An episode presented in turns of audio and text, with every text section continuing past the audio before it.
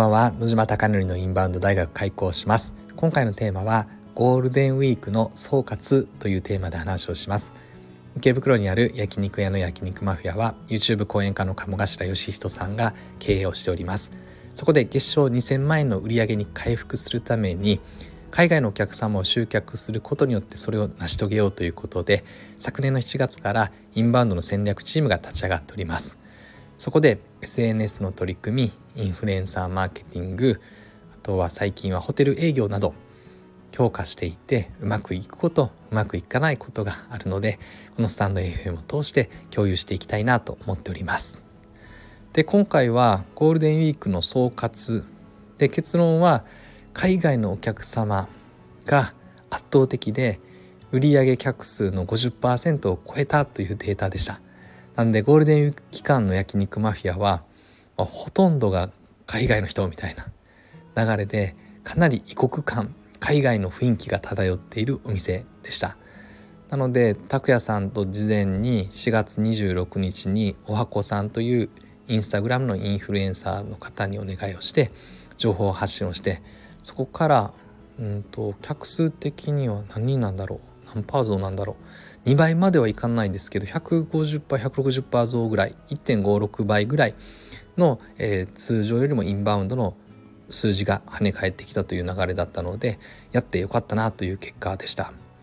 で今はインバウンドやり始めなのでまだ比較対照的にはできないですが来年になると今のデータが溜まっているのでゴールデンウィークと比較してどうだったのか手立てが正しいのか良かったのかもっとどんな手立てができるのかということをより練っていくことができると思うのでこれから2023年はしっかりとしたデータが溜まっていくのでしっかり前年対比でもどうだったのかなということを見ていくことができるかなと思っております。今は前年対比が見えないので当然今の去年の今の時期には全くインバウンド集客0円のお店だったので0という数字だったので比較対象にならなくて今前月対比でどうだったのか4月は280万円を超えたというデータでその前が3月は176万円超えたみたいな流れでどんどんどんどん売り上げが上がっていますが前月対比なので今後ですねそれは時期的要素もあるんじゃないかっていうのがもちろん考えうるべきポイントなので前年対比を上回る手立てができたのかっていうのを来年は企画検討ができるのでどんどんどんどんデータが溜まっていくことは非常に面白いなと思っております。なのでデータをどの場面で切り取ってどのように比較して結局比較するということは改善案をうまくいったいかないっていうのを時期的要素ではなく違う要素として見極めるためには前月対比も前年対比も仕掛け見ながら、えー、分析をしてどういうふうに仕掛けていくのかっていうのを考えていきたいなと思っております。なので今日はゴールデンウィークの手立てがどうだったのかということで本当は個人的に正直な感覚としては2倍とか3倍200%とか300%増みたいなもう焼肉マフィアに入りきれないっていうぐらいまで目指したかったなと思っておりますが動き出しが遅かったっていうこともあるので